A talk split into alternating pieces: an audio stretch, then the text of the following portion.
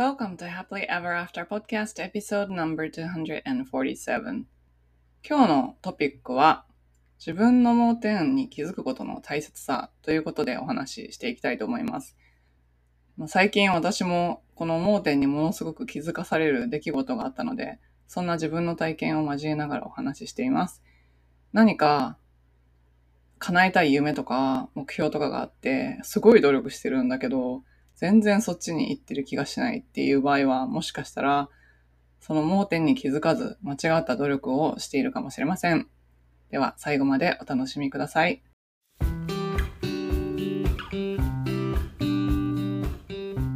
こんにちは。キャリアとビジネスのサクセスコーチ、ゆりです。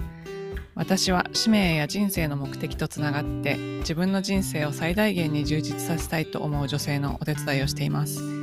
このポッドキャストは今モヤモヤしていたり今の状態にはある程度満足しているけれどもっと大きなこと次のレベルで何かできるんじゃないかなって思っている女性のヒントになればという思いで配信しています。私たちは一人一人素晴らしいギフトをもらってこの世に生まれてきました。そのギフトを生かすことによってパズルのピースみたいにこの世の中で自分なりの役割を果たすことができます。内面の世界を良くしていって充実させることで私たち一人一人が現実を変えていき周りの人世界にもいい影響を与えていくことができます。ソロエピソードではコーチング NLP 瞑想マインドフルネスヒプノセラピーなどに基づいたマニアックな意識や自己啓発に関する話をしています。インタビューエピソードでは世界で活躍する女性のライフストーリーをお聞きしていろんな生き方働き方そして自己実現の仕方があるということをお伝えしています。このポッドキャストを聞いて一人でも多くの方が元気になったり、前向きに行動できるようになると嬉しいです。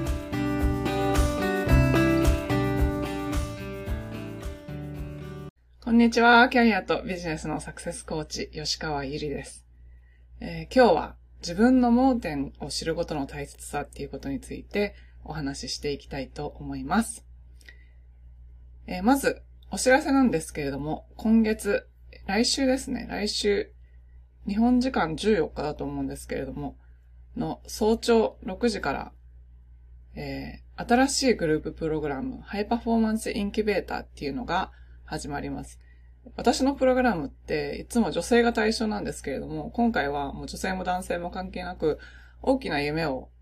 持っていて、なんか大きな目標に到達するのに、一人だけじゃやっぱりなかなか進まないと思うので、それをコミュニティの中で、コーチングのパワーとコミュニティのパワーっていうのを両方使いながら叶えていくっていう、そんなプログラムを、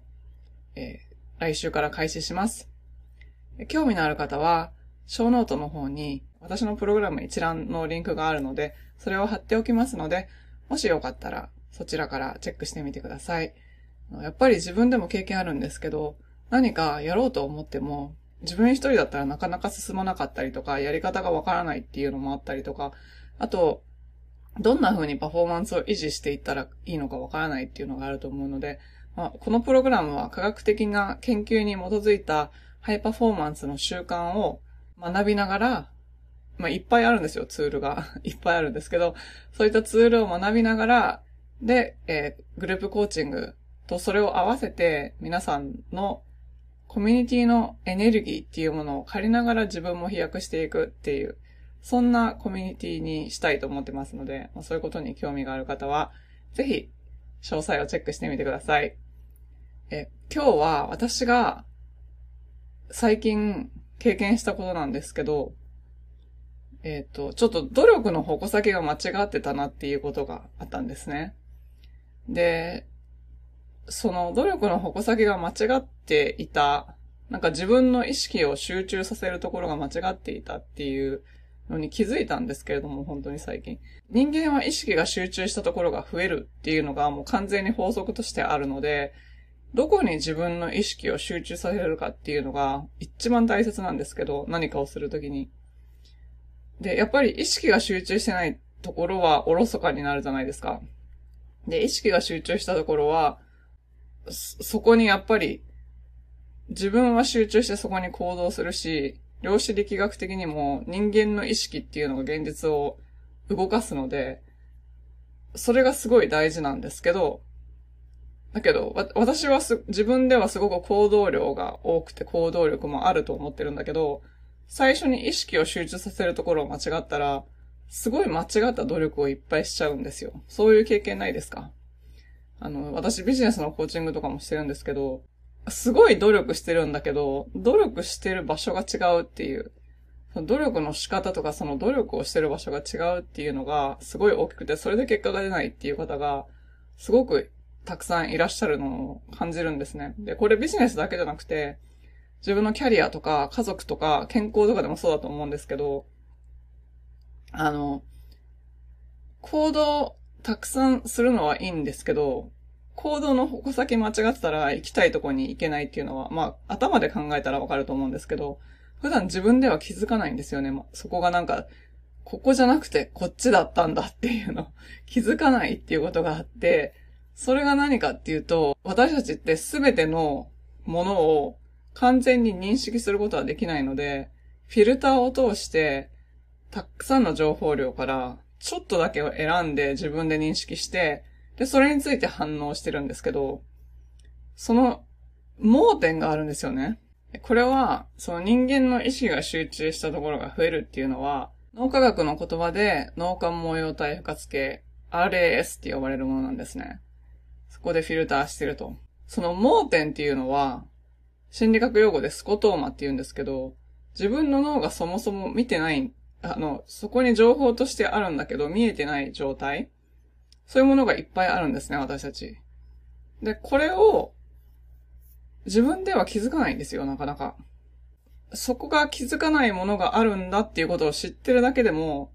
かなり自分を俯瞰して見れるようになるので、それをお伝えしたいと思って今この話をしてます。なんで、そういう RAS とかスコトーマが発動するかっていうと、それはやっぱり今まで自分が作ってきた無意識のプログラミングに基づいてるんですけど、それは過去の経験、特に嫌だった経験で、こっち見ない方がいいよねって、そっち行ったら安全じゃないよねって思ってるようなことに発動しやすくなります。なので、まず現実っていうのは完全に自分のフィルターを通して処理してるだけなので、自分が思ってる現実っていうのは現実じゃないってことですよね。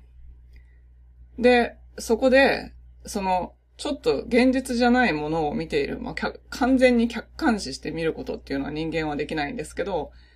そこで何か自分にとって、まあ、例えば何かやりたいことがあって、で、例えばですよ、転職活動とかをしていて、誰かに、こう、コンタクトを取るとか、どこかの会社に、えー、の募集に応募するとか、まあそういうことがあって、そこで無視されたりとか、まあ、返事が返ってきたらいいんですけど、まあ、そもそも無視されたりとか、返事が来てもいい返事じゃなかったっていう時に、本当はいろんな理由が考えられるんですけど、なんか、金融で働いてる時よくあったのが、バジェットあったと思ったのになかったっていうパターンがすごいあって、募集かけて人いっぱい来たのに、雇うお金がない。で、そんなことそうに説明できないじゃないですか。だから、あ、今回はどうもありがとうございましたみたいな形になるんですけど、だけど、応募者から見たら、私の経歴が悪いんだとか、私のスキルが足りないんだとか、私の履歴書がダメだったのかとか、なんかすごいいっぱいいろんなことを考えるわけじゃないですか。だけどそれは自分から見えてる、もうそれ客観的な情報としては、その会社に応募したけど、雇ってもらえなかったんですけど、その理由は何かわかんないんですよね。なんかいろんな大人の事情があるじゃないですか。あとアメリカでよくあるのは、そもそも出来レースっていう、あの、もう知り合いを雇うこと決まってるんだけど、法律で一定期間募集をかけないといけないから、募集してるだけで、誰も雇う気もともとないんですよ。そういうのいっぱいあるんです。だけど、それを知らない人から見たら、あ、自分がダメだったんだっていうことになりかねないですよね。で、そ、そこが脳の、自分が何をに集中してるかっていう RAS と、自分が何を見てないかっていうストコーマ、どっちも関連してるんですね。で、そうするとですね、じゃあ自分にスキルが足りないからダメなんだって思ったとしますよね。そしたらじゃあスキルをつけるために何とかしなければいけないみたいな思考になるじゃないですか。で、もうすでにあるのに、そこにまたなんかつけようとする努力をしたりとか、何らかの形で努力をしようとすると思うんですけど、その努力自体が間違ってるんじゃないかっていう話なんですよ。本当にそうじゃないのに理由が、そういう風にしてしまうっていう。なぜならば自分はそれが本当の真実だと思ってるからですよね。だけど、だからそこで本当に大切なのは、まずは自分にそういう客観的に物を見る能力がそもそも人間にはないっていうことを、に気づく。で、自分はもう箱の中に入ってるものだと、もうそういう前提に立ったらいいと思います。で、そこでどうやってその箱の外の世界に気づくかっていうと、これは、それを経験したことのある人とか、それ同じようにやってる人とか、そういう人に聞くしかわかんないんですよ、本当に。で、これは本でもいいし、なんかの YouTube チャンネルとかでもいいし、プログラムとかでもいいし、あの、私はコーチなので、コーチングをお勧めしてるんですけど、それ、それ以外に方法がないと私は思います。その、盲点外し、したりするっていうのが最近すごいあったんですけど、なんか私はものすごく努力するタイプだっていうのを最初に言ったんですけど、なんかこれ、どうしようと思って、なんか、なんかこ、やっぱこれをやった方がいいのかなみたいなことが出てきた時に、いやでも、ちょっとこれ、本当にできるんだろうか？どうしようか？あーってか、すごい迷った時に、あの、コーチ、私がいつも、あの、お世話になってるコーチに、ボイスメールで送ったんですね。で、このボイスメールっていうのは、あの、1週間、5日間とか、使い、いつでも、あの、ボイスメールとかテキストを入れていいアプリが、コーチング用のアプリが、まあ、コーチング用じゃないんですけど、なんか誰にもモニターされないようなアプリがあって、私もそれを自分のプライベートコーチングに取り入れてるんですけど、だからなんかその場ですごい迷った時に、コーチにアクセスできるっていう、すごいなんだろう。ドラえもんの魔法のポケットみたいなやつを活用してるんですけど、で、もうその時思ったから、あの、どう思うって聞いたら、なんかすごいアドバイスいっぱいくれたんですけど、その時に自分で気づいたのが、あ、すごい意識を向ける矛先間違ってたすっごい盲点あったなって思って、いやいやいや、なんかそういう風に努力しないと思ってたけど、いや、まず自分の中を見て、足固めしようよ、みたいな。なんかすごい自分の内側に戻れたんですよね。で、そうやって、人から盲点に走ってるっていうことを、そう直接盲点ですよっていうふうに教えてもらったんじゃないんだけど、こういう考え方もあるし、こういうこともあるし、こういうこともあるしっていっぱい教えてもらって、それを統合して自分の中で、あ、盲点だったって気づいたんですよ。で、そこで初めて自分の内側に戻って、本当はこういうことをするんだ私は、みたいに気づいたんですよね。そこで行動指針が出てきて、そうやって自分の内側から出てきた行動指針っていうのは、あの、本当にフォローするべきものなんですよね。なぜなら直感から出てきたことはですね、フォローしたらいい結果になるんですけど、あの、それは自分の軸に沿ってるからなんですけど、その盲点を、で気づかないことがある中で闇雲に行動しても、いい結果にはならないんですよ。本当にこれ不思議なんですけど。で、その時に、やっぱり人に聞くってすっごい大事だなって、前もお話ししたんですけど、私、本当に自己完結してる人だったんで、今でも結構自分で考えて自分で行動するっていうパターンに陥りがちなんですけど、なんか迷った時に相談するって本当に大事だなって思いました。それはさっきの RS とストコーマが人間にはあるから、自分では気づかないことが、あの、あるんですよね。で、コーチングって、答えは自分の中にあるっていうのが大前提なんですけど、だけど、大前提なんだけど、そこに行くまでの道のりで、やっぱり自分にはわかんないことっていっぱいあるんですよ。で、それを誰かに、もう先に行ってる人にガイドしてもらうっていうのがすごい大事だと思いました。特に、あの、まあ、お仕事されてる方みんなそうだと思うんですけど、特に自分でビジネスして何かを作っていこうって思ってる人だったら、絶対にそういうメンターとかコーチとか、そういう人がいた方が早く結果が出るし、また自分の人生の可能性っていうのも広がっていくし、どんどんこう、なんて言うんですかね、こう日常生活で満たされている感覚っていうのが広がっていって、それがなんかビジネスに帰ってくるみたいな、そんな感じになると思います。なので、私、たまに聞かれるんですけど、なんで自分の中身がそんなに整ってコーチとかしてるのに、まだコーチつけてるのかとか聞かれるんですけど、いや、だって、自分では見えないものが本当にあるんですよ。本当に。で、もうその自分では見えないところに、あの、自分ではフォーカスできないから、その自分の、なんていうんですかね、視界を広げて、で、あ、実はこっちをやらなきゃいけなかったんだとか、実はこっちの方向に自分は行きたかったんだっていう、グラウンディングもできるんですよね。それで、その間違った努力っていうのを繰り返しても全然目標の方に行かないので、なんかそういう時間のロスとか、そこにかける、まあお金とかもかかる、かかるかもしれないですよね。その、そこでもしキャリアアップできずに理想の収入が得られないとか、ビジネスが飛躍せずに理想の収入が得られないっていうことは、オポチュニティコストがかかってるってことなので、なんかそういう時間とお金のロスを自分はなくしたいので、いつも誰かに教えてもらうっていう方式をとってます。でそういった効果があるから、私は、なんかこういう人をサポートするお仕事の中で、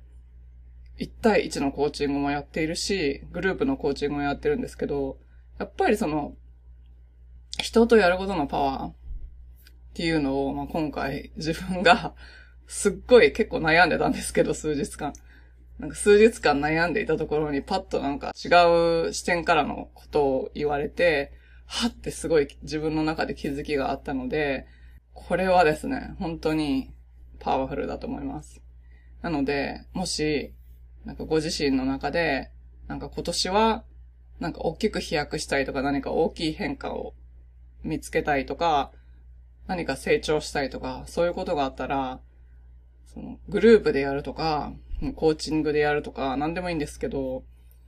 そういった人の力を借りるっていうことを考えてみたらいいんじゃないかなと思います。自己啓発とか、まあ、自己成長とか、自分の内側っていうのは、なんか私はもう一生続く修行というか、鍛錬というか、それをすることによってどんどん自分らしくなっていって、どんどんこう、ホールの人間として満たされていくっていうのが分かっているので、なんか、ある程度のところまで自分が整ったら終わりっていう考え方じゃなくて、それは本当にプロセスであり、旅路であり、なんか終わらないものだと思うんですよね。で、その時々で、私はずっと同じコーチの人にずっとやってもらってるんですけど、でもその前はコーチングを教えてくれた先生がコーチだったんですよね。で、なんかその時々でやっぱりガイドとなってくれる人っていうのは変わるかもしれないけど、その、自分が成長したいっていう風に思い続けてる限り、で、それはもそもそも生まれてきた時に望んでることだからここに来てると思うんですけど、なんかそういうのがある限り、何らかの形で、何でもいいんですけど、フォーマットは何でもいいんですけど、そういう風に何か自分をガイドしたり、メンタリングしてくれる人がいるっていうのは、ものすごく強いと思います。私自身も常に本当に成長したいなと思っていて、だから、6ヶ月前の自分とは全然違うし、1年前の自分とは全然違うんですよね。だから、その自分が学んだことを、こう、伝播させるというか、こう貢献に使うっていう。だから、私のプログラムとかも、いつも、こう、人が成長するに従って、私も新しい価値を出していきたいな、みたいな、そんな感じで考えてるので、常に変化してる。が、同じプログラムでも、一回1回目のプログラムと3回目のプログラムって、やっぱり自分が変化してるから、すごくパワーアップしてるのは自分でもわかるんですよね。なんかそんな感じで、どんどん変化してるっていうのを、自分が感じるとともに、それがこう、なんていうんですかね、実生活の中での満足感というか、そういうのにつながってるっていうのはすごく感じます。なので、成長するのは楽じゃないんですよね。結構痛いことがあるんですよ。昔成長痛とかあった人の方です。成長するっていうのは痛いこともすごい大きいし、自分の闇、シャドウの部分を見つめたりとかしないといけないんですけど、辛いんですけど。でも、プライベートコーチングに来てくださったお客様とか最初の方すごい辛そうなんですけど、でもそこを乗り越えるっていう意志を持って、そこを乗り越えると、やっぱ全然違う世界が見えるわけですよね。っていうことを本当に体感する方が増えて、そして本当の自分っていうのを思い出して、こう、多席とか、こう人になんか、やらされてる感とか、そういうのなく、自分の人生を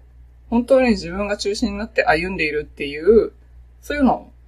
本当に実感してもらいたいなって思って、この仕事をやっています。最後までお聞きいただきありがとうございました。このポッドキャストがお役に立ったら配信登録、レビューまたは星マークポチッと押して、多くの方にこの番組が届くようお手伝いいただけると嬉しいです。今よりもっと高いレベルの自分になって行動できるようなコーチングセッションに興味のある方は、ショーノートのリンクから体験セッションにお越しください。また、現在、もやもやからやりがいを見つける20の質問ワークシートをプレゼントしています。今の自分のお仕事よりも、もしかしたらもっと自分が貢献できたり、やりがいを感じたりできるお仕事があるんじゃないかなと思っている方、そういう思いがあるなら、あなたのこれからの使命は別のところにあるのかもしれません。そのヒントを見つけるために、ぜひワークブックをご活用ください。プレゼントを受け取るリンクもショーノートにあるので、チェックしてみてくださいね。